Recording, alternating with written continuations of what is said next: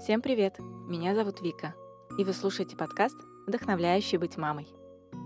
Женское тело сегодня – повод для разговоров и для мнений, которые могут очень сильно отличаться друг от друга. Женское тело в период беременности и после – тоже повод для разных мнений. Одно из мнений, что беременность – это время начать питаться по принципу «за двоих», а период после родов должен быть максимально аскетичен в плане питания – чтобы не навредить ребенку через грудное вскармливание, ведь все, что ест мама, переходит к ребенку.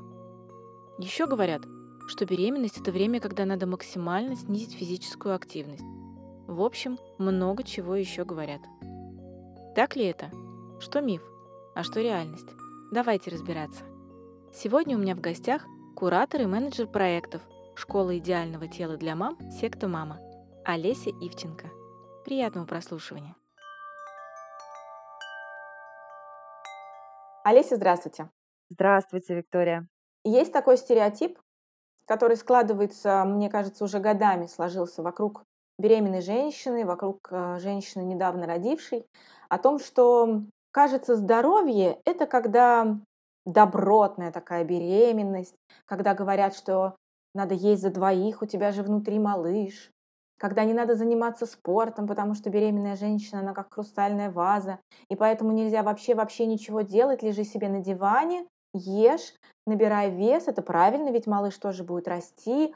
Как-то вот не складывается в обществе, мне кажется, сейчас особенно не так давно появилось такое мнение, что вообще-то беременность должна быть здоровой, и поэтому вот как-то много лет уже давно, мне кажется, чуть ли не с наших там мам, история про то, что беременность и ЗОЖ, она как-то не очень вяжется, потому что ты всегда можешь заняться здоровым образом жизни тогда, когда ты уже родишь, откормишь, ребенок уже там пойдет в школу, условно говоря, ну тогда и вспоминает он, что надо с собой заняться. Но при этом практика показывает, когда женщина действительно ведет в беременность а режим жизни лежа на диване с минимальной физической активностью, минимальным контролем за питанием, часто это выливается в не очень хорошую историю. Как минимум большой набор веса, изменение там, давления, отечности. Даже врачи говорят про таких женщин, когда они приходят к родам, что вообще-то как бы, ну, тяжело им будет, возможно, рожать. Есть такая вот история уже со стороны врачей. Как вы думаете, вообще стоит ли говорить о каком-то здоровом образе жизни во время беременности? Или действительно, ну, отстаньте уже от беременных, пусть они там вынашивают детей, рожают, а потом уже начнут заниматься собой? Очень хороший вопрос. На самом деле, а, действительно, это такая палка о двух концах или две стороны одной медали. Все, что вы перечислили, действительно существует. И все-таки беременность, мне кажется, это чуть ли не лучшее время и самое, наверное, правильное время, если вдруг вы э, решили начать э, как-то привлекать себя к здоровому образу жизни. То есть это тот пик мотивации, который позволит э, это сделать э, максимально безболезненно а, для своего состояния психологического. В то же самое время это принесет, в общем, здоровый образ жизни – это лучшее, что вы можете сделать для себя во время беременности. Начали вы это, этот процесс до того, как зачать, э, и продолжаете теперь? Или вы э, поняли, что с этим нужно что-то делать, и вот сейчас?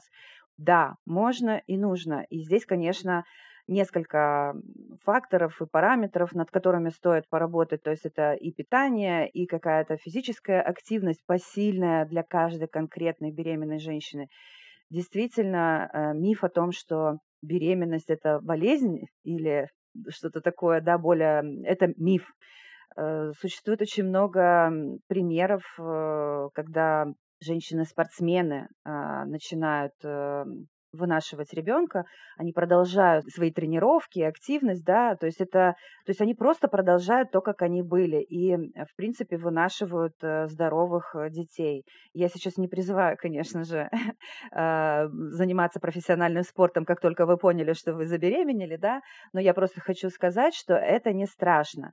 У нас, ну, можно сказать, э, действительно некое наследие есть, когда к как к хрустальной вазе относились к беременным женщинам. Возможно, это связано с тем, что когда-то давно не все беременности вынашивались, подавляющее даже большинство не вынашивалось, или дети рождались слабыми и погибали, да, но сейчас э, медицина на другом уровне, в принципе наш, наш образ жизни совершенно на другом уровне, и можно а, практически не менять свой привычный образ жизни. Это что касается активности даже. Но если мы говорим о том, что мы хотим при... начать вести здоровый образ жизни, э, какие-то новые привычки, то это просто, я не знаю, мне кажется, что это лучшее время действительно, чтобы начать, и это совсем не страшно, и просто нужно понимать, что ты делаешь. Смотрите, есть такой момент, как обратная сторона медали. Дело в том, что есть мнение врачей, которые говорят, что если человек ведет определенный образ жизни очень давно, его организм привыкает к этому режиму, он адаптируется под этот режим. И часто, например, бывает, ну, я точно знаю, есть мнение, например, очень долго курящий человек, прям, ну вот всю жизнь курящий человек. И, соответственно, ну, например, человеку там уже лет 50, и есть мнение врачей, которые говорят, не надо резко в этом возрасте бросать курить, потому что это может быть таким стрессом для организма, что это будет обратная история, это будет плохо для человека, чем если он продолжит курить, ну, скажем так, в более лайтовом режиме. Так вот, обратная сторона медали ЗОЖ в беременность, да, когда вы говорите, что это прекрасное время, чтобы, условно говоря, начать хорошо, правильно питаться, начать какой-то активностью, спортивный образ жизни вести. Но, тем не менее, если женщина до беременности как раз вела режим жизни такой, скорее, более диванный, сидячий, она не особо следила за питанием, и при этом, когда она узнает, что она беременная, и она такая с боем идет о том, что ну все, я беременная, все, я теперь буду все делать по правилам, я буду заниматься спортом, я буду правильно питаться. Не может ли случиться обратной картины, что организм такой, что серьезно, что ли, это что сейчас вообще? И это будет таким стрессом для организма, что, например, может усложнить и течение беременности.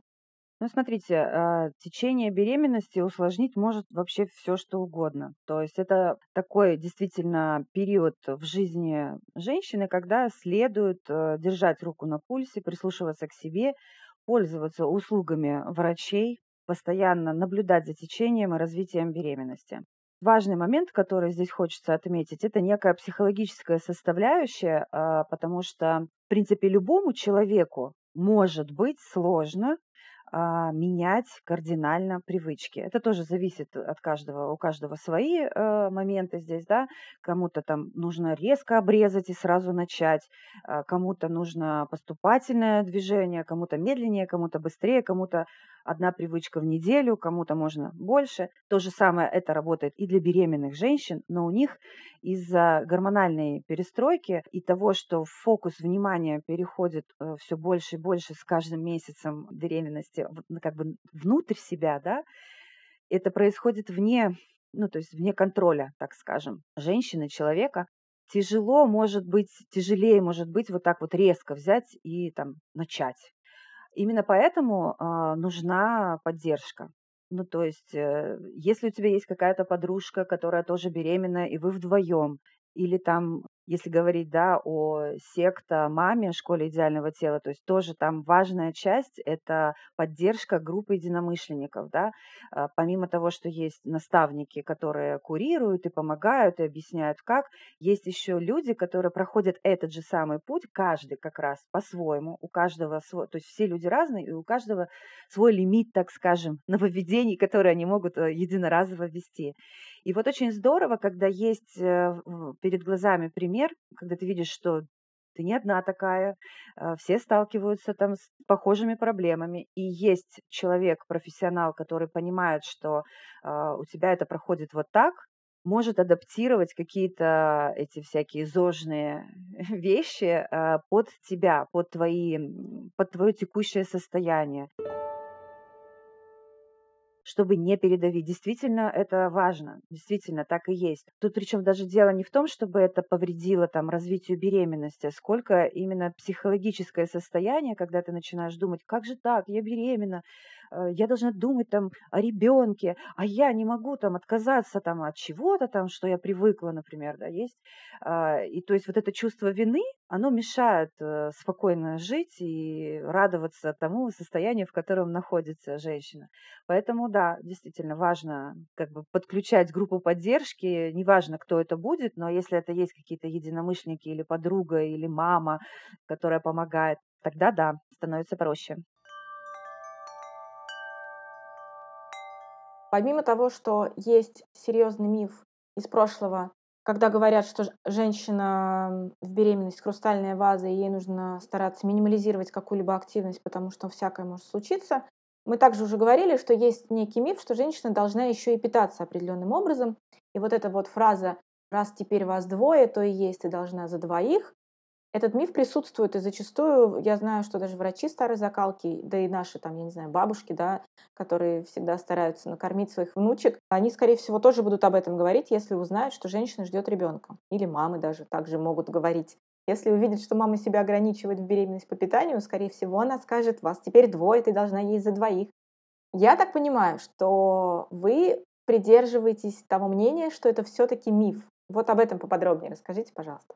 Да, действительно, это миф, и он очень живуч, Почему? Потому что действительно хочется относиться к женщине как э, к чему-то особенному, там, да, э, что вот такое положение, теперь ей нужно думать не только о себе, а за двоих, а если там не один, то там за троих, да. Но действительность такова, что здоровая прибавка во время беременности не составляет э, большой процент прибавки к калорийности рациона в зависимости от триместра он меняется, этот процент. То есть в первом триместре, в принципе, э, ешь как обычно, если позволяет э, состояние. Во втором триместре это там 5-7% прибавки. Э, то есть это вообще маленькие цифры по большому счету. То есть речь даже не об увеличении на, там, на четверть привычной калорийности. Да? Третьем триместре это там до 15% прибавки калорийности. То есть о двойном размере никакой речи, естественно, не идет. Но речь идет о качестве питания. То есть даже вот на наших программах мы постоянно говорим о том, что важно обращать внимание на то, что ты ешь, как регулярно ты ешь, сколько ты пьешь, Помнишь ли ты о перекусах, э, о регулярности, да, завтрак, обед, ужин? Избегаешь ли ты каких-то полуфабрикатов, э, фастфуда, продуктов с повышенным содержанием сахара, промышленные какие-то вкусности, да, такие вещи, то есть это, в общем-то, акцент. Не ограничение там калорийности или наоборот ее существенное увеличение, а работа над его качеством. И вот когда у тебя меняется, так скажем, пищевой выбор, то глобально проще жить становится, да, то есть мы, мы не ощущаем себя в ограничениях, мы в принципе едим реально много, там, регулярно, качественно, просто мы едим ту еду, которая помогает нашему ребенку развиваться и помогает организму женщины этот период пройти э, спокойно и без э, лишнего набора веса. А вот в зависимости от триместра, помимо того, что чуть-чуть увеличивается, да, колораж, питание, есть ли еще какая-то разница в зависимости от триместра в питании? Какие, может быть, продукты какие-то особенные надо есть э, в зависимости от того, какой месяц беременности? Принцип один остается э, везде, да, натуральность и разнообразие рациона. Но, естественно, очень многие женщины сталкиваются с таким понятием, как токсикоз в первом триместре. И у каждой он протекает по-своему. Есть женщины, у которых вообще нет этих симптомов. Есть те, у которых с большими сложностями проходит первый этап беременности, вплоть до того, что они не могут есть или могут есть только определенный э, вид продуктов. Здесь только прислушиваться к себе и понимать, что то есть первый триместр, он такой нестабильный, так скажем, в плане выбора. Женщина может попробовать себе помочь, выбирая натуральные продукты, смотреть, прислушиваться, что принимает, что не принимает ее конкретный организм. Нет единого рецепта, что вот надо есть там, например, не знаю, каша на воде, и тогда все будет нормально, все будет задерживаться, ты будешь получать э, необходимые все элементы. Нет, к сожалению, это не так. Каждый свой вариант. Например, Ольга Маркес делилась э, своим опытом, что в первую самую беременность она могла есть только сушки. И такой вариант, он тоже может быть. Ну, там, конечно, это наверное, такой гипертрофированный пример. Помимо сушек мы пытаемся всегда что-то еще предложить себе. И когда мы говорим о вот этом периоде токсикоза, надо пробовать и смотреть за реакцией. То есть получается, например, можно выпить, э, кому-то помогает с утра натощак выпить, допустим, подкисленную воду с лимончиком, да, и только после этого э, немножко там каши какой-то, да, и тогда останется. А кому-то наоборот кислота э, в воде может наоборот поспособствовать тому, что все пройдет не так гладко, э, и тогда можно подумать, допустим, о чае ромашковом каком-нибудь, да, или просто чистой воде. То есть нужно пробовать.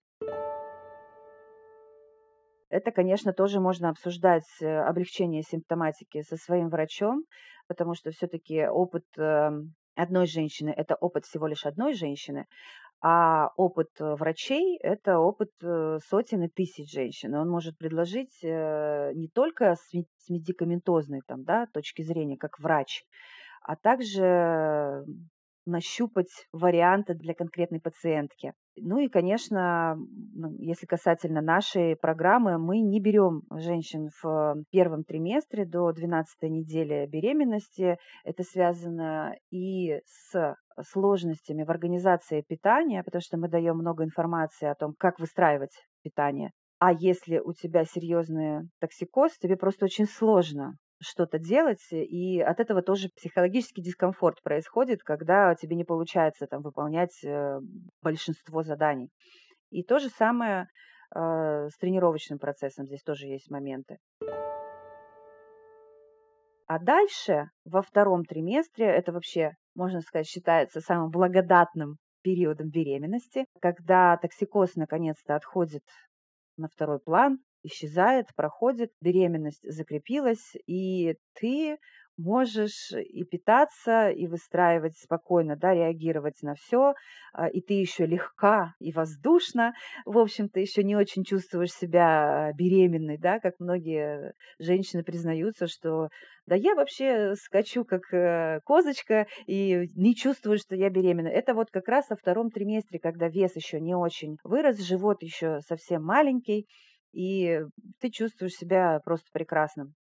И вот в этот период э, как раз, ну, вот эти главные принципы, да, разнообразие, натуральность рациона. А уже дальше, когда начинается третий триместр, немножечко увеличивается калорийность уже более существенно, да, до 15% но принципы остаются все те же. Тут может влиять такие параметры, как с ростом плода происходит э, давление там, на внутренние органы, перестраивается наше строение, и тогда могут такие симптомы, как изжога, например, да, присутствовать. И здесь уже мы работаем от того, а что влияет на конкретную женщину, от чего у нее может появиться изжога.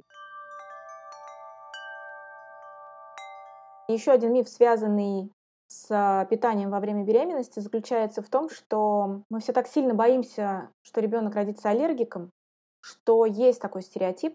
Маме надо питаться максимально сдержанно в беременность, особо не экспериментируя с какими-то продуктами, которые, возможно, могут являться аллергенами.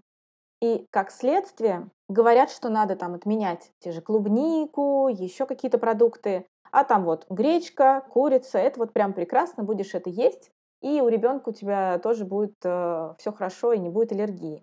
Это миф или реальность? Бедные беременные женщины, вот честное слово. Можно сказать, что действительно есть научные данные, которые указывают да, на э, связь родителей аллергиков и аллергичность э, ребенка, но не доказывают ее. То есть в каждом случае, если мама знает, что она э, аллергик, если она замужем, тоже за аллергиком, эти вещи стоит решать индивидуально со своим врачом. Действительно, стоит ли есть то, на что аллергия у папы? Или пробовать ли вводить какие-то э, продукты, на которые аллергия у мамы, но она там стойко просит, ну, пробует, чтобы у ребенка не было там, да.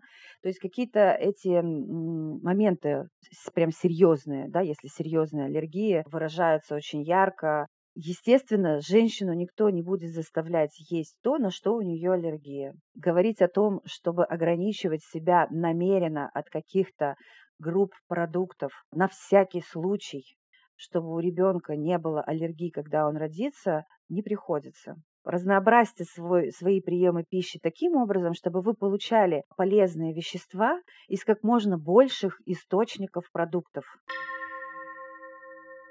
То есть чем более разнообразно, тем большее количество получается полезных веществ, микроэлементов, нутриенты из всех вариантов.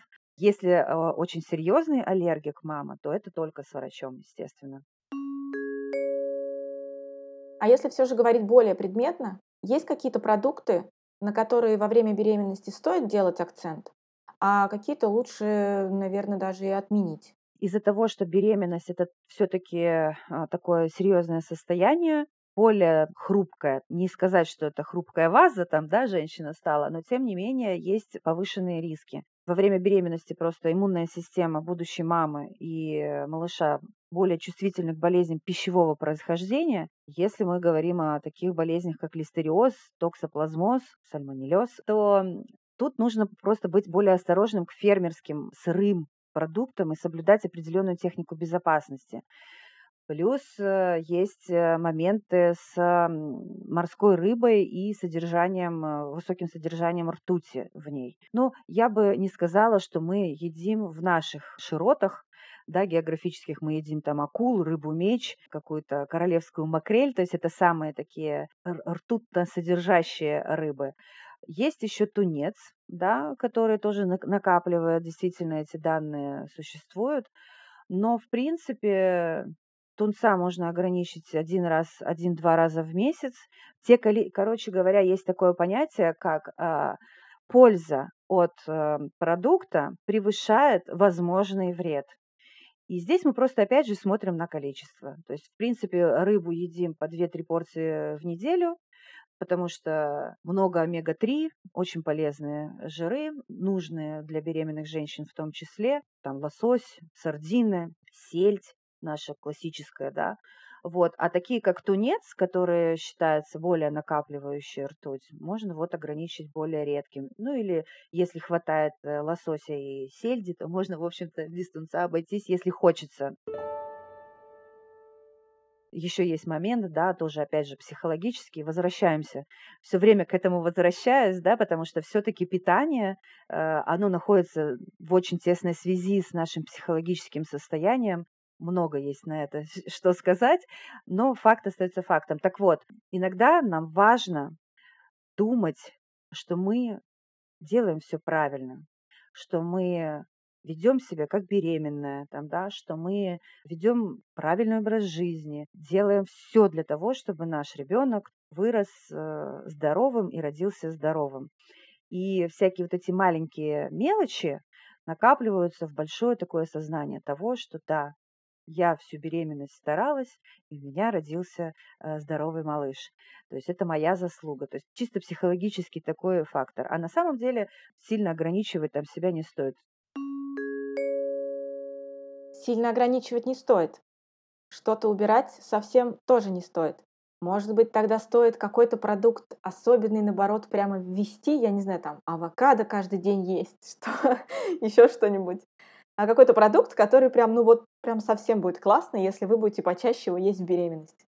Будет классно, если в беременность мы почаще будем разнообразить свое питание, возвращаясь все время к одному и тому же, к одной этой э, центровой мысли, которую пропускаю лейтмотивом через нашу беседу. Да, авокадо круто добавить. Так же круто, как любые орехи. Так же классно, как э, добавлять овощи и фрукты в больших количествах, возможно, чем а, привыкли. А, очень важно при этом тщательно мыть сырые фрукты, овощи. А, очень важно избегать там непастеризованных продуктов, да, то, что я говорила о фермерских, если покупаете Важно соблюдать температурный режим приготовления, не есть там мясо с кровью, даже если любите э, такие ро, да, прожарки. К сожалению, вот тут в беременность стоит э, быть внимательнее с этим. Опять же, из-за того, что иммунная система более чувствительна к болезням вот, пищевого происхождения. То, что организм обычного человека, если можно так назвать. Не хотелось бы, конечно, каким-то образом э, делить э, по такому принципу. А, но, в общем, если не беременный организм способен справиться с какими-то там минимальными кишечными болезнями, да, то здесь может возникнуть сложность. А может и не возникнуть. Но лучше поберечься. Вот это тот момент. То есть лучше мыть, термически обрабатывать, э, непастеризованное не есть, э, определенный температурный режим приготовления мяса и рыбы тоже использовать там, да, отдельно обрабатывать мясо и рыбу от всех остальных продуктов, чтобы не частицы не попали там на овощи, фрукты, тарелки, ложки, таким образом, да, но что-то особенно сказать, вот это ешьте, а вот это не ешьте, или там вот это ешьте особенно много, ну, такого нет. Чем больше разного, разных групп продуктов вы едите, тем лучше. С продуктами разобрались. В беременность также очень много рассказывают о том, что стоит, а что не стоит пить. Я бы даже сказала, больше рассказывают, что не стоит пить. Потому что, в принципе, все всегда говорят, независимо беременная женщина или нет, все всегда говорят, что надо соблюдать водный баланс и стараться пить достаточное количество воды. И поэтому в беременность все же больше говорят, что лучше отказаться от определенных напитков. Давайте по пунктам. Самый первый напиток, о котором говорят прям совсем много и говорят категорическое нет, во всяком случае в нашей стране точно, это алкоголь. Стоит отказаться? Да, стоит отказаться на любом сроке, в небольших даже дозах. Есть много исследований э, на разных группах э, людей, говорящих о том, э, что есть какие-то дозы безопасные для людей. Но беременные это такая категория людей, которых особо не поиспытываешь. Это раз. Через кровообращение женщины все попадает в плаценту к ребенку. Это тоже факт. И говорить о том, что можно, ну, не приходится. То есть мы стараемся а, рассказать о том, какие риски могут быть в связи с этим. Это причем касается и небеременных людей тоже. То есть есть определенные риски для здоровья при приеме алкоголя. Но каждый может принимать решение самостоятельно. Слава богу, в подавляющем большинстве своем беременные женщины – это взрослые люди они могут прочитать все эти исследования, ну или там компиляцию какую-то, да, а, и принять решение для себя лично. Мы находимся в разных уголках мира. Есть страны, в которых традиционно пьют алкоголь, там, да, Италия, Франция, Молдавия, Грузия. То есть есть страны, в которых это как бы, ну, часть э, жизни. И все как-то там растут, и как-то рождаются здоровыми, и продолжают там жить, и все у них прекрасно. Это никак не влияет там на когнитивные функции. Вот, вот это вот все. Все прекрасно. Но каждый должен принимать решение самостоятельно. Глобально мы о том, что алкоголь все-таки может привести к осложнениям беременности, каждый принимает э, решение самостоятельно. Здесь очень много сочетается, а, опять же, в количестве, в чистоте. И сказать, если даже у небеременных, опять же, людей, у каждого человека есть своя, скажем так, доза, до которой он там может сохранять э, трезвый ум и твердую память, да, и у каждого человека она разная, и каждый на следующий день там чувствует себя по-разному то что говорить о беременной женщине?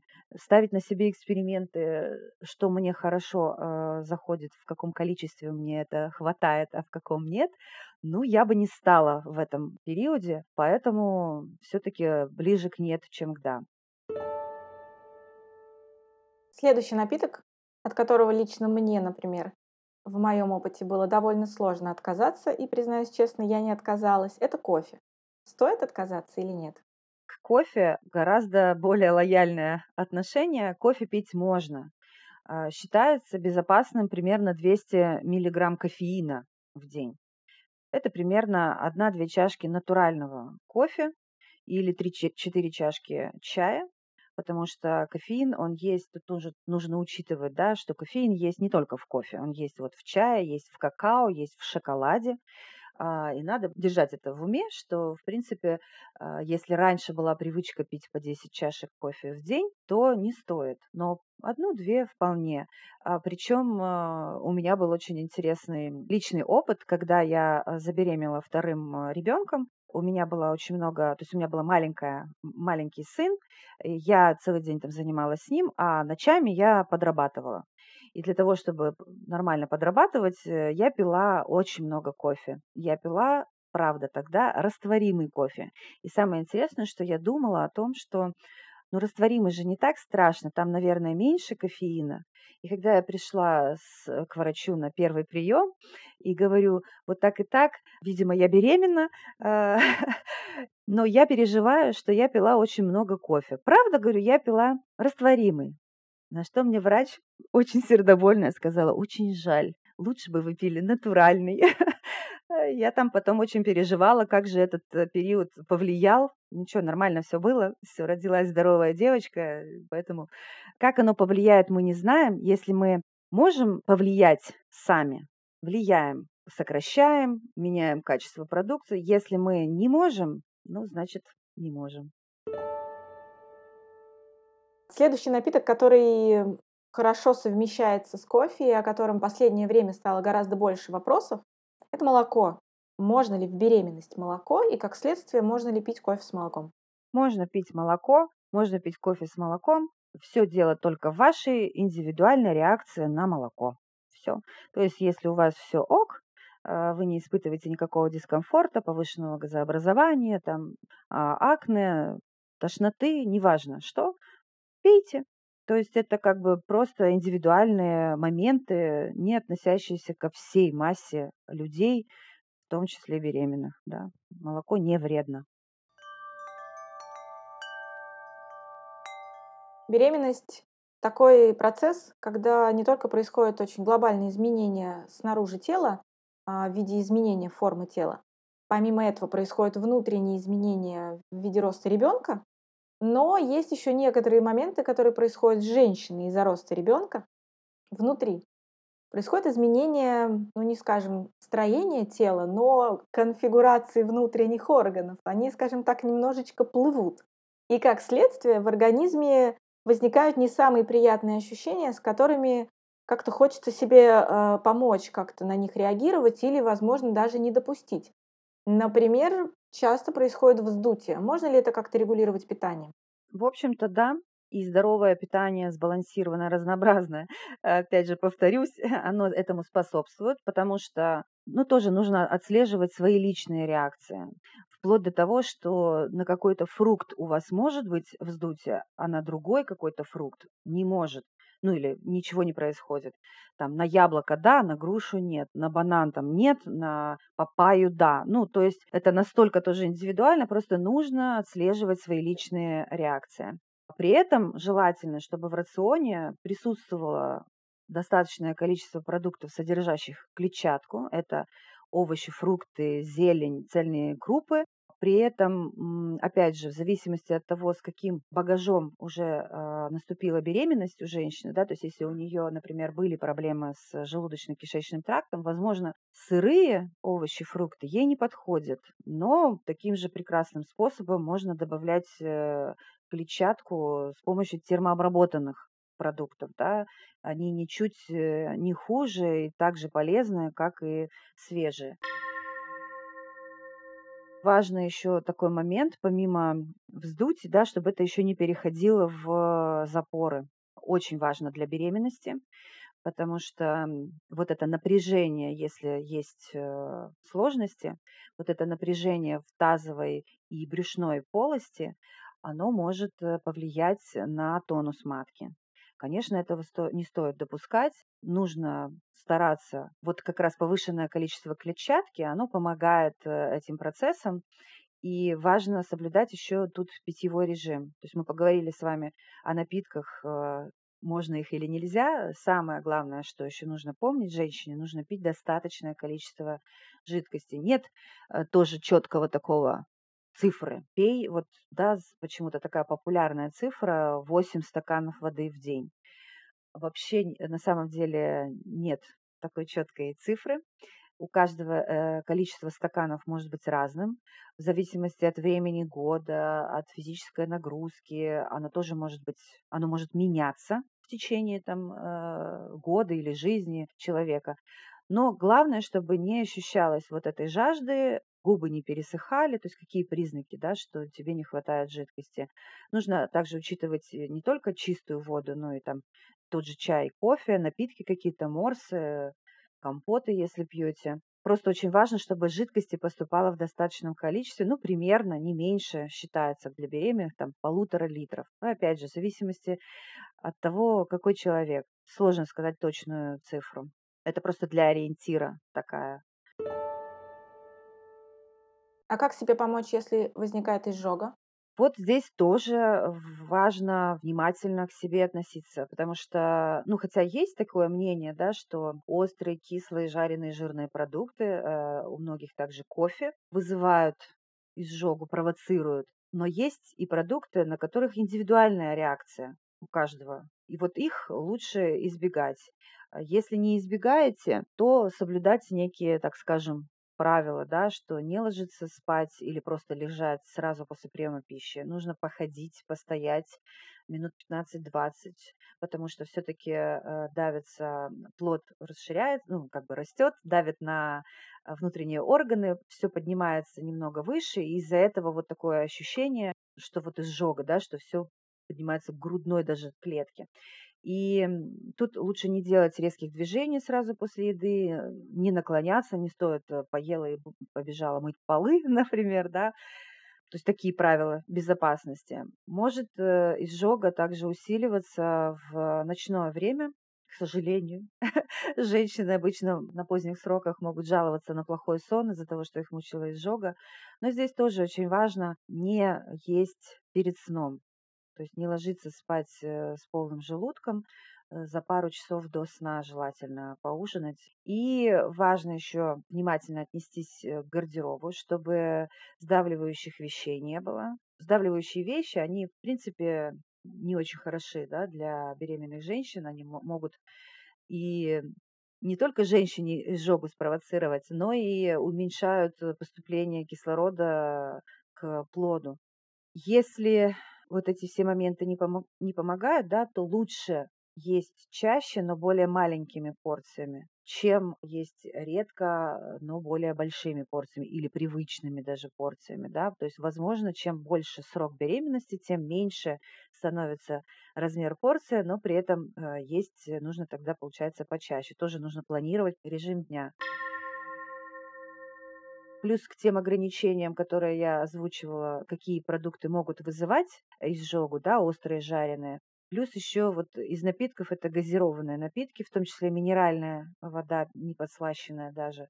Черный хлеб может такое вызывать. В общем-то, шоколад провоцировать. Но здесь нужно, в общем, смотреть на свои, свои реакции. Может вызывать, а может и не вызывать. Говорят еще о том, что стоит э, отдавать предпочтение продуктам, которые обладают щелочной реакцией, да, это как раз такие молочные продукты, йогурт, творог, кефир, ну и плюс э, не жареные, не острые, не соленые, отварные там или на пару, или запеченные, мясо, рыба, птица, какие-то паровые омлеты, то есть не жареное на, на маслах. С беременностью разобрались. Есть ли какая-нибудь особенность питания мамы, когда она уже родила, после родов, особенно учитывая, что мама придерживается грудного вскармливания? Но смотрите, на самом деле опять продолжаю свою красную линию. Питание должно продолжать быть разнообразным и натуральным.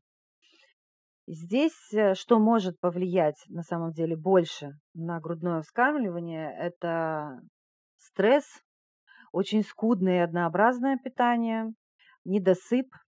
Вот это то, что может повлиять э, а, на женщину сразу после родов.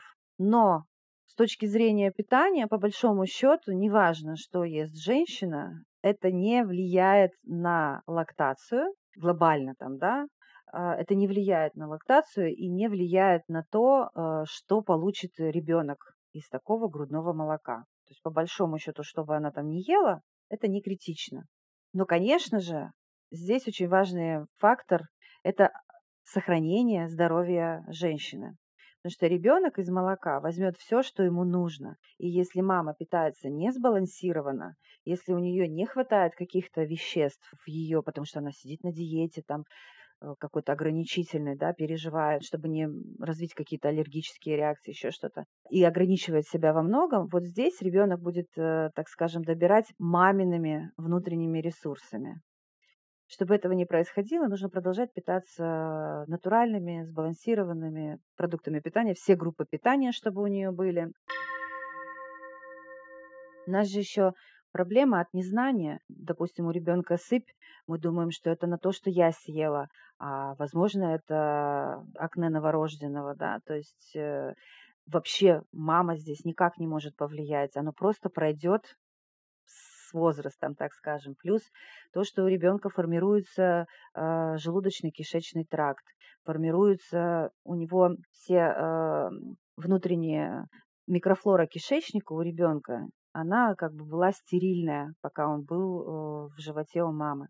Когда он родился с первым молозивом, у него начинает заселяться, так скажем, новая жизнь а, микробиота вот эта, она вообще сейчас очень э, активно муссируется всем научным сообществом, это важная составляющая. И это начало, самое начало, то, что мама может дать э, ребенку. И нормально, что все происходит не очень гладко. Опять же, тут от ребенка зависит. Не, не все женщины познали, что такое колики младенческие, везунчики, можно сказать, но очень многие с этим сталкиваются. И это не влияет, не зависит от того, что поела мама. Есть момент, возможно, да, что если у мамы, у самой есть какая-то реакция на продукт, то похожая реакция через молоко будет и у малыша. То, о чем мы с вами говорили, если у тебя на яблоко вздутие и газообразование, возможно, такое же самое будет и у ребенка, но не факт. То есть здесь опять наблюдение, э, очень внимательно просто смотрим на свои реакции, на реакции малыша. Как-то сказать, что на грудном вскармливании повышается калорийность рациона, но тоже не в два раза, не, совершенно не критично. Речь идет о 300-500 килокалорий в зависимости от зрелости лактации. То есть, когда он младенец, там, грубо говоря, у тебя э, небольшое э, увеличение твоей калорийности, когда он уже в зрелой лактации, то чуть-чуть больше, да, то есть до 500 килокалорий. Потом, когда начинаешь вводить прикорм, то, в принципе, лактация уменьшается, реже кормишь, соответственно, можно и рацион немножко делать э, поменьше калорийность. По выбору продуктов все моменты остаются прежние. А можно ли как-то после родов ускорить процесс ухода набранного веса? Как-то вот побыстрее похудеть можно? За счет корректировки питания, например. Да, на самом деле корректировка питания– это практически основной путь к тому, чтобы вес э, начал снижаться. Не только у молодых мам, но и у любых людей. То есть, в принципе, работа над качеством питания, количеством не того, что ты ешь. Да, это очень влияет. Действительно, важно, здесь важно тоже поработать с вот этими мифами. То мы говорили о мифах во время беременности, а есть же и мифы как бы молодых мам, да, что теперь а, нужно есть, э, там, не знаю, пить чай с молоком и есть печенье Мария, чтобы молоко было пожирней. Или там надо кушать э, много орехов, а, чтобы вот оно было пожирней. И вообще лучше есть э, сгущенку, потому что вот это помогает. У меня бабушка так ела, мама меня так выкормила, и я так буду. Конечно, эти моменты не способствуют ускорению сброса веса. То есть просто точно так же мы работаем над эм, сбалансированностью рациона. И очень важный момент здесь, который не учитывают женщины, особенно те, у которых рождается первенец, то есть если второй, третий уже, в принципе, знаешь, что ожидать, но все равно это сон. То есть э, влияние сна на здоровье человека, оно очень высокое. И у мам сон меняет свое качество. наш режим дня меняется под режим дня ребенка. А младенцы и там маленькие малыши, они спят не так, как взрослые. Мы не можем перестроиться. Нам нужно, чтобы отдохнуть, нам нужно лечь и уснуть надолго.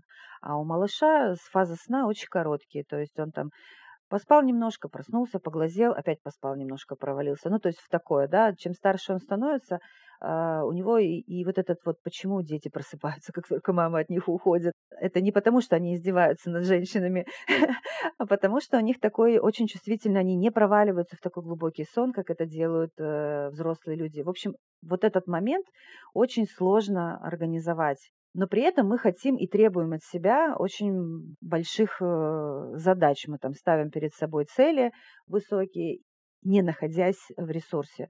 Я призываю, и мы призываем на наших программах относиться к себе бережно и с любовью. Вот относиться к себе как к еще одному ребенку, так скажем, да, и стараться удовлетворить свои потребности настолько, насколько это возможно. И вот а, из этой заботы получается ускорить сброс веса быстрее, чем если себя сажать на какие-то ограничительные диеты, какие-то изнурительные там тренировки. Помимо того, что у тебя малыш, ты мало спишь, ты много делаешь новых э, функций, с которыми не была знакома до рождения ребенка, адаптируешься полностью к новым реалиям бытия, еще и такая худеешь. Ну вот здесь э, на этом стрессе, к сожалению, стресс наоборот а, обратная может быть реакция, да, защитная такая. И вес может не уходить, и от этого только опять чувство вины, расстройства, и опять возвращаемся к тому, что психология все время находится на стыке работы с питанием. Я могу сказать, что высыпаться максимально возможно, просить помощи у всех близких, у кого только можно, а, регулярно есть, натуральную еду, отдыхать и много ходить. Слава богу, благодаря детям женщины начинают нахаживать очень много шагов. Да, эти прогулки, они полезны не только детям, чтобы они дышали воздухом, но и мамам, чтобы они активизировали. Это как бы самая безопасная нагрузка по большому счету. Я правильно понимаю, что если подытожить да, основную идею про работу с питанием во время беременности, вы рекомендуете контролировать, что потребляешь, обращать внимание на разнообразие, обращать внимание на то, как часто мы едим, на то, как часто мы пьем. И, в принципе, получается, основная ваша рекомендация сводится к тому, что контроль, который человек может осуществлять путем, а, например, ведения дневника питания. Я бы не назвала это контролем, я бы назвала это внимательностью.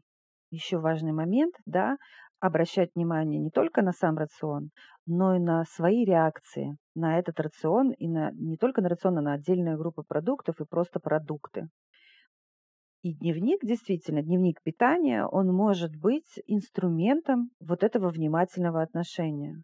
То есть э, иногда у нас присутствует иллюзия какая-то о своем образе жизни, о своем режиме питания. Нам в целом кажется, что мы питаемся так-то и так-то. Когда ты смотришь на дневник питания, когда ты ведешь его какое-то время, оказывается часто картина совсем другая. Не обязательно в худшую сторону. Я просто к тому, что она может быть просто совсем другой. А, это функция, так скажем, нашего мозга. Да? Если мы не фокусируемся на чем-то конкретном, то мы просто замыливаем, так скажем, не замечаем. И важное может ускользнуть. Я бы не назвала это контролем. Мне кажется, это просто фокус внимания и осознанности. Просто осознанный подход вот на эту сферу жизни. Мы очень много в современном обществе да, заняты достигаторством очень часто, очень много всего, что нас отвлекает. Мир такой большой, мы хотим в нем поучаствовать. А на себя мы обращаем внимание по остаточному принципу.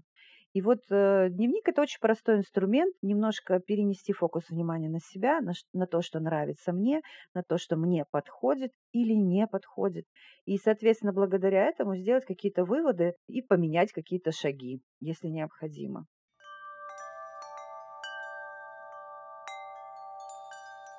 Питание – важная часть жизни как беременной женщины, так и родившей женщины.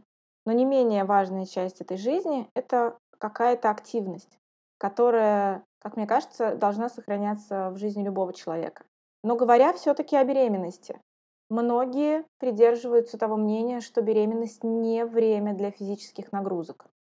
Можно ли заниматься спортом в беременности? Общие рекомендации по физической нагрузке для беременных в целом те же, что и для всех остальных людей. А ВОЗ говорит о 150-300 минутах в неделю умеренной интенсивности. И вот тут уже, если есть какие-то особенности протекания вашей беременности, врач может рекомендовать что-то особенное, отличающееся. То есть в целом охранительного режима для большинства беременных нет. Можно тренироваться, зеленый свет, просто отслеживайте свое здоровье, свое состояние, консультируйтесь с врачом о том, чем можно заниматься именно вам.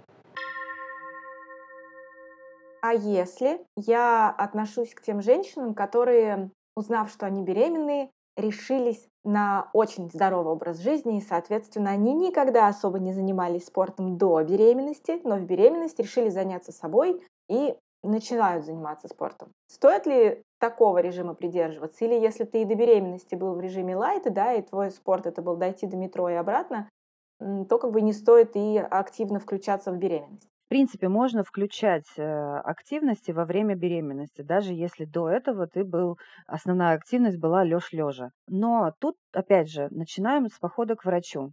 Врач, ведущий беременность, должен э, рассказать, э, что можно, что нельзя, какие есть ограничения конкретно у вас. Как правило, если нет никаких противопоказаний, и врач говорит, что да, вперед из песней, то можно обычно плавать, посещать э, специальную йогу для беременных. И самое главное, что подходит практически там, подавляющему большинству женщин, это ходьба на длинные дистанции в монотонном темпе. Все, что более серьезное, стоит согласовывать с врачом, показать примеры, как это выглядит, что вы хотите, чем вы хотите заняться, и он должен принять решение, исходя из, вашей, из вашего течения беременности. А вот вы по своей практике что можете сказать? Можно ли, например, во время беременности заниматься бегом? Бегом можно заниматься тем женщинам, которые бегали до беременности. То есть вот это как раз тот вид активности из-за того, что есть ударная нагрузка. Это тот вид активности, который, с которого не стоит начинать, узнав, что я беременна, все, давай, бег вроде как самый зожный вид спорта, давай-ка я за него примусь. То есть вот как раз это не, не считается плавным введением нагрузки. Но если вы бегали регулярно, все у вас с, с этим схвачено, да, и врач не видит э, наступления каких-то противопоказаний в связи с этим, с наступлением беременности, то, в принципе, можно продолжать эту практику. А можно ли заниматься на тренажерах? Все то же самое. То есть любая нагрузка, которая вот более серьезная, если вы решили ею заняться как только забеременели, то не стоит. А если вы ею занимались, и у вас нет противопоказаний, и врач вам одобрил, то можете заниматься. Кататься на велосипеде? С велосипедом тоже интересный момент. Мы хотим взять пример с европейских стран, где женщинам действительно и рекомендовано, и не запрещено кататься на велосипеде, и перемещаться на велосипедах. Но нужно учитывать момент с нашими дорогами. что у них э, гладкие велодорожки специально предназначенные, и есть еще момент с безопасностью, в принципе, перемещения да, по специально отведенным зонам. Важный момент. В любом случае, если вы не умели ездить на велосипеде и решили начать учиться во время беременности, не стоит, отложите. Если вы ездите, придерживайтесь спокойного темпа езды, Желательно, чтобы это были действительно ровные дорожки без кочек, ухабов, чтобы избежать тряски. Сверяйтесь всегда со своим самочувствием. Это должна быть спокойно, это не на скорость, это спокойная активность, и всегда-всегда прислушивайтесь к себе, к своему состоянию. Есть еще момент э, по поводу того, что лучше не ездить на спортивных велосипедах, когда ты наклонен вперед очень сильно, чтобы не, ничего не пережимать себе, да, просто, то есть должна быть прямая такая посадка. Но, в принципе, глобально велосипед можно, возможно, только не, не на наших дорогах. Вы упомянули тот момент, что вы не берете на курс мам до 12 недели беременности, то есть первый триместр. Если мама даже не идет к вам на курс, то стоит ли ей не заниматься спортом в первый триместр, даже если она занималась им до того, как забеременела? Вы понимаете, не берем на курс тоже же не просто так. Мы еще на курс не берем без справки от врача лечащего. То есть у нас дистанционная программа, и очень важно, что мы не видим женщину, как она занимается, что она делает, и как конкретно на нее влияет тот или иной момент. Поэтому очень важно, чтобы ее лечащий врач посмотрел, мы предоставляем примеры нагрузок, посмотрел, что мы предлагаем и сказал конкретно для этой женщины подходит вот эта нагрузка. Да, она адаптированная для беременных, она с учетом всей физиологии, но все-таки есть моменты индивидуальные. И это может сказать только врач. Когда женщина еще не знает о том, что она беременна первый там, месяц после зачатия, она продолжает, как правило, свой образ жизни и в питании, и в активности, и в принципе режиме дня. И все происходит благополучно. Тем не менее, дальше, после того, как она узнает о своем положении интересном, да, очень важно обращаться к врачу и вести свою беременность и понимать, что происходит э, в организме. Соответственно, врач должен быть в курсе всех привычек спортивных, питания, э, любых и исходить из этого багажа, который есть у женщины. Может разрешить, может не разрешить, но лучше без самодеятельности и придерживаться. Можно, если есть сомнения по поводу решения, если вы не согласны, сходите к другому врачу, получите альтернативное мнение. Но здесь важный момент. Принимать решение вам, но желательно знать максимально, максимально возможные варианты. Поэтому мы берем э, учениц не просто после первого триместра, но еще и со справкой от врача, с разрешением к нагрузкам адаптированным. А расскажите, пожалуйста, поподробнее, в принципе, о том, какие нагрузки у вас предлагаются на курсе, какие тренировки вы даете мамам будущим. В целом у нас довольно-таки разнообразное. Естественно, скучно делать одно и то же.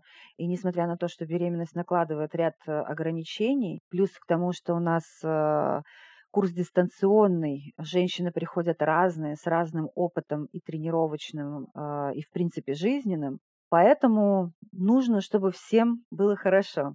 И поэтому мы придумали разные виды нагрузки. У нас есть, естественно, кардио, Э, это даже аэробика у нас есть, есть силовые нагрузки, нагрузки на фитболе, а, йога, пилатес для беременных. То есть максимальная разнообразная подача, плюс от недели к неделе у нас идет рост нагрузки. То есть ты приходишь, очень лайтово занимаешься, адаптируешься, привыкаешь к тому, что вот у тебя теперь новая деятельность, ты не просто э, живешь, будучи беременной, ты еще и тренируешься система кровообращения адаптируется к этому, мышцы адаптируются к тому, что теперь есть какие-то дополнительные нагрузки. И с каждой неделей уровень чуть-чуть, немножко повышается. То есть нельзя прийти сразу на третью неделю. Получается, что нужно сначала адаптировать свое тело э, к тому, что у него теперь новые физические требования, так скажем, да, что теперь ему надо тренироваться. Это происходит постепенно. С беременностью понятно. А после родов? Когда мама может снова приступить к тренировкам? Ну, здесь зависит э, прежде всего от способа родоразрешения. Вообще у нас, э, так скажем, тоже полный спектр удовольствий. А, при естественных родах можно приходить сразу после рождения. У нас даже есть комплексы, которые можно делать в роддоме первые три дня после рождения. Естественно, здесь речь идет не о каких-то силовых там или кардионагрузках, которые э, направлены на похудение, на рельеф, на вот такие вещи, да, сколько о восстановлении внутренних органов, мышц тазового дна. Женщина должна, опять же, адаптироваться к новому состоянию, что она теперь уже не беременная, нужно вернуть, бережно вернуться к активному образу жизни. Есть, э, а если говорить о кесаревом сечении, то к нам на курс можно через месяц э, после родов. Это отдельные программы тренировочные, Для каждого срока после родов у нас есть, вот, получается, с рождения до двух месяцев после естественных родов. Это один тренинг, да, он направлен на восстановление женского организма. То же самое про кесарево сечение, но с одного до четырех месяцев. То есть там более сложная а, адаптация происходит, потому что все-таки было рассечение мышечных тканей. Очень важно, чтобы шов зажил не только снаружи, но и внутренний шов на рубец на матке. А когда становится ясно, что рубец состоятелен, а, УЗИ показало, что все в порядке, УЗИ, я имею в виду шва, то где-то после четырех месяцев, следующее, после кесарево сечения, следующий уровень можно идти, тренировки увеличиваются, интенсивность увеличивается, тоже все очень постепенно, с первой недели по девятую идет а, рост нагрузки. А для естественных родов с двух месяцев до полугода. Считается, что где-то через полгода после, берем... после рождения естественными родами женщина готова к тому, чтобы полностью вернуться, в общем-то, в спорт. Здесь есть индивидуальные моменты, конечно. Нужно смотреть, э, как она восстанавливалась, был ли у нее вот этот вот период э, работы с мышцами тазового дна. А, но в целом мы работаем над этим. На наших программах у нас есть отдельно про тренировку мышц тазового дна. У нас есть очень большой упор на осанку, потому что женщина во время беременности, центр тяжести меняется, все это влияет на позвоночник, на положение спины, потом после рождения ребенка постоянно носишь его на руках, большая нагрузка на позвоночник, и очень важно помогать э, спине работать, укреплять мышцы спины. Поэтому большой упор на всех тренировочных программах мам на осанку у нас дается. Вот. А после кесарево сечения к активному тренингу можно возвращаться примерно после девятого месяца после родов. Тоже после визита к врачу нужно понимать, что с внутренним швом чтобы не было никаких, чтобы дальше последующие беременности и роды прошли хорошо, без э, каких-то сложностей.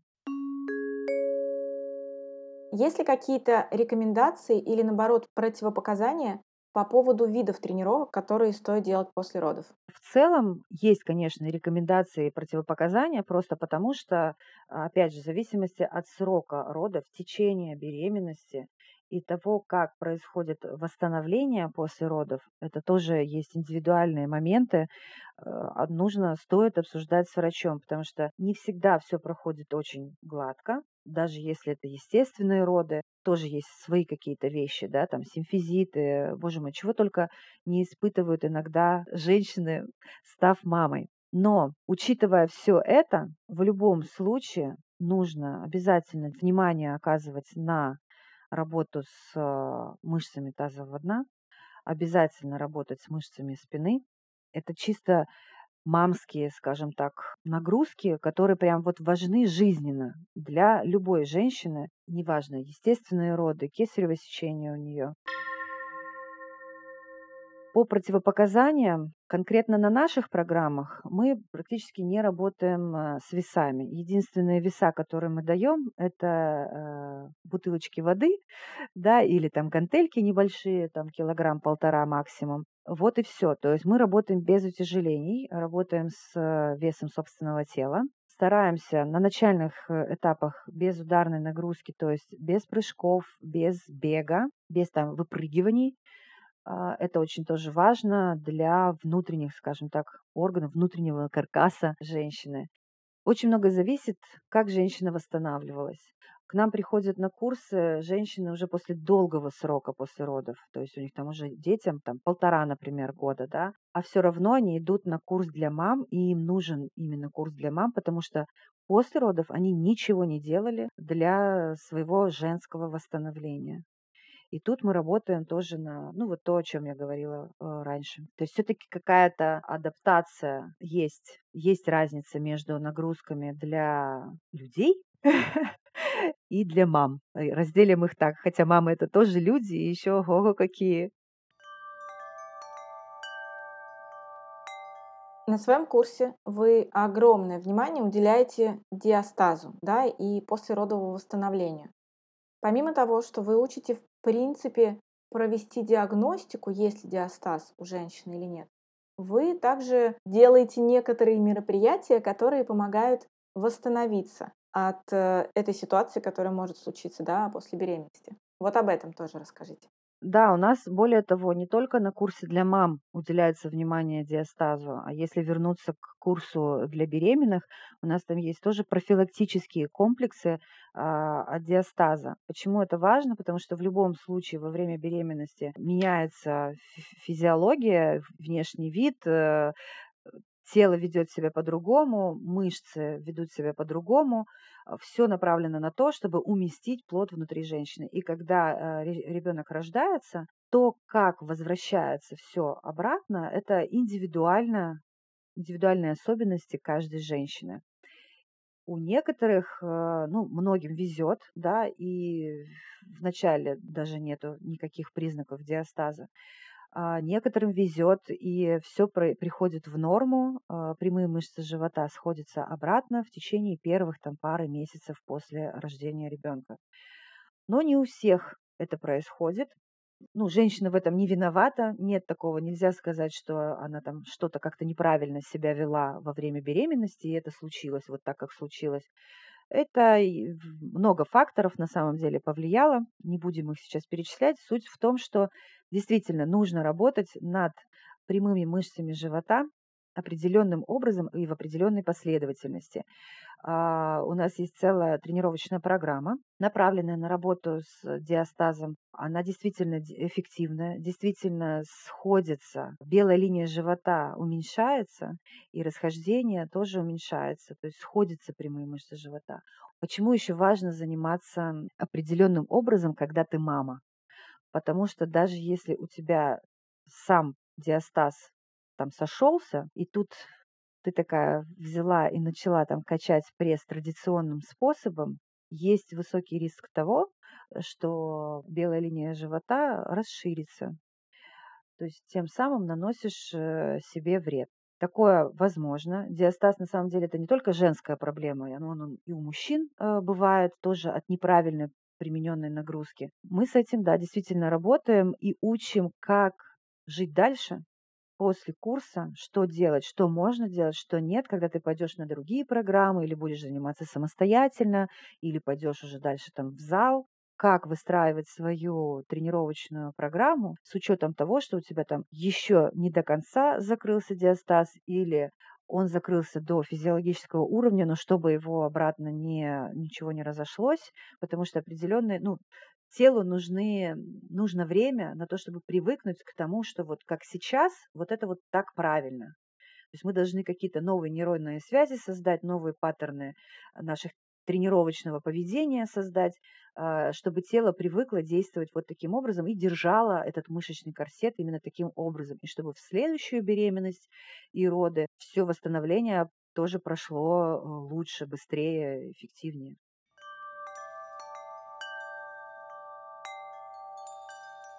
Как вы уже сказали ранее, беременность и время после родов это такой важный момент в жизни любой женщины, когда нужно заботиться о себе. Это очень важно в принципе по жизни, но беременность и роды это прям обостряет этот момент.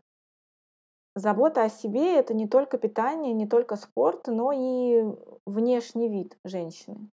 Как вы считаете, есть ли какие-то меры, которые нужно особенно рьяно проводить во время беременности, чтобы помочь э, своей коже остаться максимально в состоянии до беременном.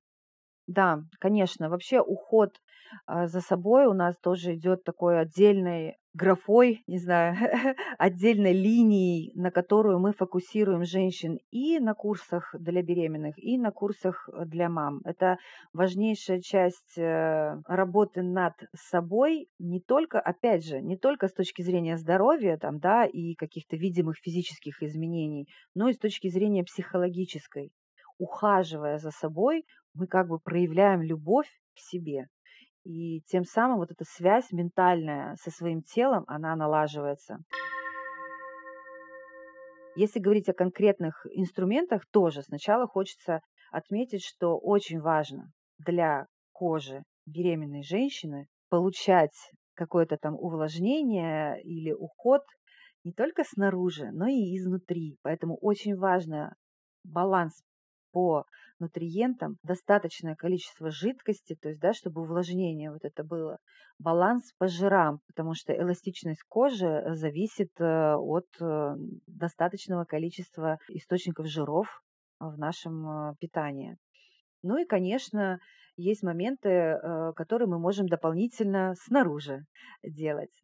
В нашей практике мы предлагаем использовать контрастный душ, масло на влажную кожу, причем не критично, какое именно масло, то есть здесь тоже каждая женщина выбирает для себя, важно просто, чтобы был состав максимально натуральным. Есть такой инструмент у нас, как а, массажная щетка. Единственный момент, что мы не рекомендуем ее использовать во время беременности на область живота, но ноги, ягодицы, руки, в принципе, можно и нужно в зависимости от того, как каждая женщина индивидуально да, реагирует на такое воздействие. Потому что все-таки чувствительность реально повышается, и ко всему относишься очень трепетно, а, что прикасается к коже. Вот эти все способы, они помогают после родов восстановить эластичность и подтянуть кожу? Или есть какие-то еще дополнительные рекомендации? Вообще любое благо, которое мы делаем со своей кожей, помогает. И тем не менее, все те меры, о которых я говорила, а, которые я перечисляла, не помогают сохранять кожу в добеременном состоянии. Вообще то состояние, какое будет у кожи после рождения а, детей, в подавляющем большинстве зависит от особенностей организма влияние гормональных перестроек и генетики женщины. Это не значит, что беременной или молодой маме не, не нужно ничего делать. Нужно, можно, делаем, ухаживаем за кожей, помогаем и поддерживаем ее и себя. вообще уходовые процедуры – классный способ наладить контакт с телом. Да, помним об этом. А вариант ухода за собой в виде ванны с добавлением каких-то средств допускается? Да, допускается. Здесь только важно температурный режим соблюдать, да. Э, считается, что э, не стоит в очень горячей ванне лежать и в принципе, прием ванны 10-15 минут. Но нам на самом деле, мамам, а, это, этого достаточно, и это не то чтобы даже этого достаточно, это то время, которое у нас есть. Мы уже не можем позволить себе полтора часа валяться в ванной. У нас там есть 15-20 минут, мы собираемся в это время успеть сделать все. Поэтому, да, конечно, это та часть, которую можно смело отнести к тем, которые придают нам ресурс такое восстановление моральное, духовное всех вот этих психических сил, которые необходимы для того, чтобы стать обратно доброй мамой. Да, да, прекрасная, прекрасный вариант. Очень, мне кажется, приятный вид ухода за собой и повышения своего комфортного ощущения, увеличения ресурса себя как мамы – это массаж. При этом имеется в виду массаж абсолютно разный, или когда кто-то тебя мнет, или когда ты сам себя как-то мнешь, что-то с собой делаешь. Это допускается? Если да, то чего можно с собой делать во время беременности и после? Ну, смотрите, да, беременность э, специфическое такое положение, поэтому э, массаж, в принципе, допускается, разрешается, приветствуется, но важно, чтобы ваш массажист, если речь идет о массаже там тела всего, да, Э, знал о том, в каком вы положении находитесь, и сам был лицензированным в этой области массажистом, потому что ну, есть ограничения, да, живот стараемся не массировать. Тем не менее, вашим а, массажистом может стать э, близкий человек, да, и он может массировать и облегчить э, ваше состояние, потому что, как я говорила выше, да, очень устает спина. Из-за того, что меняется центр тяжести, а, спина реально устает у беременных женщин сильнее, чем раньше. И здесь очень может помочь э, простой массаж даже вашего близкого человека, партнера, Плечевой пояс, шейно-плечевая зона. Очень помогает массаж стоп. Можно делать и самомассаж. То есть здесь тоже, в принципе, промять себе ступни. А, есть еще массажи такие как бы... Если помните, в детстве у нас была такая крапивка мы делали на, на, на, на руках, э, как бы как, так против, противоположные стороны, такие выжимающие движения, и вот эта вот крапивка, да, но делали это больно. Нет, конечно, так делать не надо, но вот себе можно вот такими же движениями по ноге самостоятельно пройтись или попросить э, близкого человека снизу вверх. То есть это тоже такой приятный эффект против усталости ног, а, любые ванночки для ног э, могут э, поспособствовать. Самомассаж, э, просто поглаживание, то есть ты можешь с помощью масла на влажную кожу поглаживать себе все тело, включая там и живот в том числе, просто ладошками. Это тоже очень приятные вещи, которые, ну так вот, медитативная, можно даже сказать, практика такая, когда ты немножко сам с собой в контакте находишься. Все это можно, нужно со скидкой на то, что вы в беременном положении. Когда вы рожда, рождается ребенок, если вы на грудном вскармливании, то тоже, когда придете к массажисту стороннему, этот момент обязательно нужно озвучить, что вы на грудном вскармливании. И аккуратнее быть с грудью, еще лежать очень тяжело на животе долгое время, потому что наливается грудь, может такой эффект быть. Но, в общем-то, в принципе, нет... Э, есть такое мнение, что во время массажа выделяются какие-то вещества э, и в грудное молоко, и ребенку там горько, невкусно, плохо, вредно. Ну, в общем-то, скажем так, эффект не доказан. Массажироваться во время лактации можно. Так же, как и другие все процедуры, о которых я говорила для беременных, они все остаются, их тоже можно делать с собой. А использование каких-нибудь дополнительных девайсов для массажа рекомендуется в это время?